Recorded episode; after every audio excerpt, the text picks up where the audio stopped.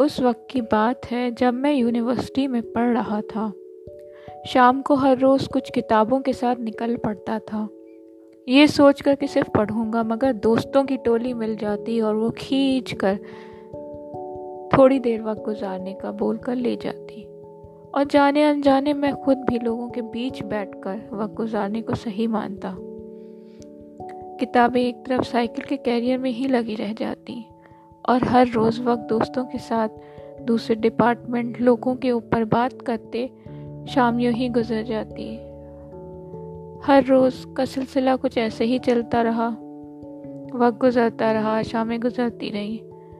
हर रोज़ का ये सिलसिला रहता, पिछले कुछ दिनों से न जाने दिल उदास रहने लगा था। दोस्तों का साथ भी और चाय और वो गप्पे भी नहीं अच्छे लग रहे थे, कुछ अच्छा ही नहीं लगता था। मैंने अपना रास्ता बदल लिया। और यूनिवर्सिटी के सबसे शांत रोड से गुजरने लगा। घने पेड़ों के बीच ये सड़क गुजरती और बड़ा ही सुकून मिलता। घंटों गुजर जाते, पता ही नहीं चलता वक्त का।